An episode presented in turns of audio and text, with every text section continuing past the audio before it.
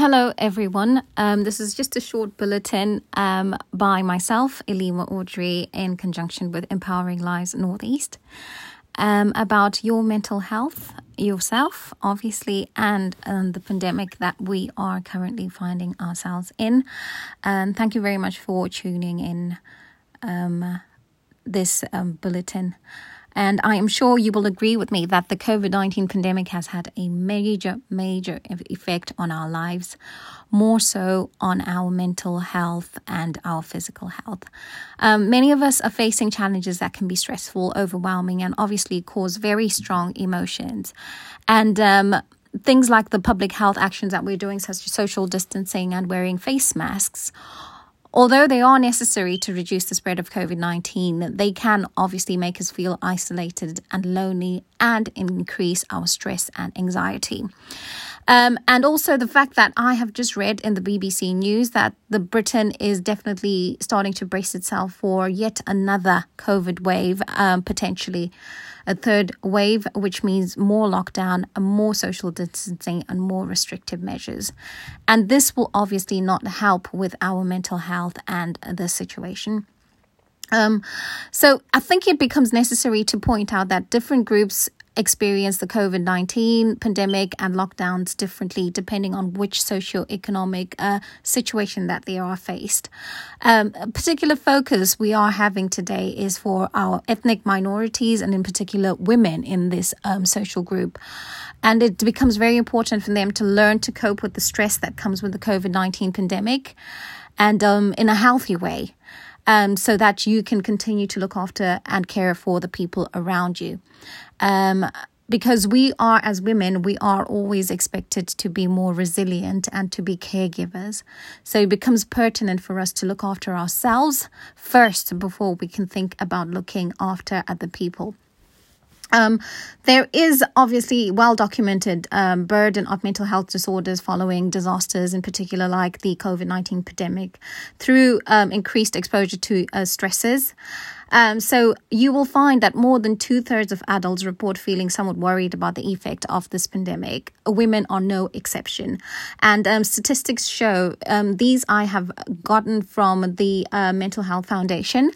And uh, the most common issues are that 63% are worried about the future, especially in light of job losses and um, some uh, physical effects of the COVID 19 if you were unfortunate to suffer with it. 56% reported feeling stressed and anxious. 49% reported being very bored because of social isolation. So you can see that it is hitting on all fronts social, economic, physical, mental, and emotional. And speaking of emotional, it is worth mentioning that social isolation has also some detrimental, beg your pardon, emotional effects other than loneliness and boredom. For example, the number of domestic abuse cases soared during the lockdown. Safe houses, hostels, and charities that deal with domestic violence were they absolutely reached capacity during lockdown. It was difficult, they were stretched at the seams, they were getting calls right, left, right, and center. So, definitely something to look out for. Um, you will agree with me that the most important, that the biggest issue with uh, our mental health would be um, the stress and the anxiety that comes with um, with social isolation, obviously, and the COVID pandemic, especially if you have lost some loved ones or you have been directly affected through illness by the COVID nineteen pandemic.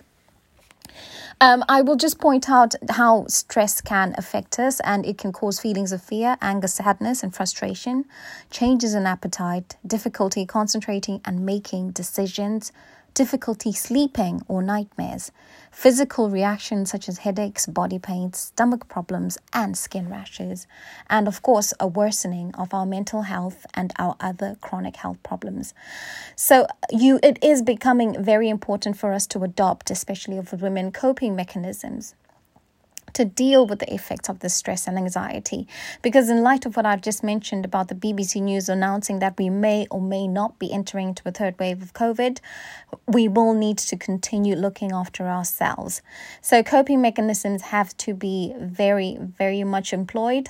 And in other news, we need to seriously consider taking the vaccination because it will protect you and protect other people. And this is coming from a healthcare professional myself, and I work directly on the front line.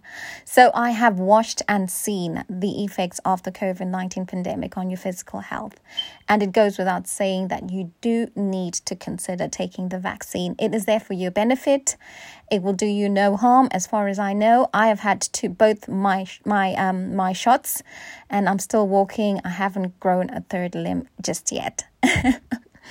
So, um, getting back to the um, coping mechanisms, it is very difficult. It is very difficult under the circumstances, but we should, as far as possible, employ some coping me- mechanisms and especially take breaks from watching, reading, or listening to the news stories. Now, this is somewhat contradictory based on what I've just said. Um, I've just read from the BBC News it's good to be informed, but hearing about the pandemic consistently can be upsetting, especially if you've been directly affected by it. Uh, you also need to take care of your physical body. So, like I mentioned, take the vaccine, take deep breaths, meditate, eat healthy, well balanced meals exercise regularly and get plenty of sleep. And obviously, avoid excessive alcohol, tobacco, and substance use. Um, you also need to continue with your routine preventive measures, cancer screenings, and of course, the vaccinations, like I mentioned, as recommended by a healthcare provider. Um, make time to unwind, try to do some other activities you enjoy, and especially connect with your community of faith based organizations. Um, while social distancing measures are in place, try connecting online through Zoom, through social media, or by phone or email. You can also help others cope, but then again, you still need to take care of yourself first. Um, so, because this can better equip you to take care of others. So, during times of social distancing, it is especially important to stay connected with your friends and family. Helping others cope will help with your stress as well. And you can always do this through phone calls, video chats, and your loved ones will feel less lonely and absolutely isolated. So, thank you very much for listening to this short bulletin. I hope you have gathered some information and you have um, benefited somewhat. It also is very important to refer to your local mental health services if you are feeling overwhelmed. Your GP would be your first point of contact, um, and this and they can signpost you to whatever services are available in your area. Um, the Mental Health Foundation can be accessed online as well. Their website is very much available for your disposal at your disposal. You can go through it and find out how best you, they can help you as well. So once again, thank you very much for listening and uh, take good, good, good care of yourself.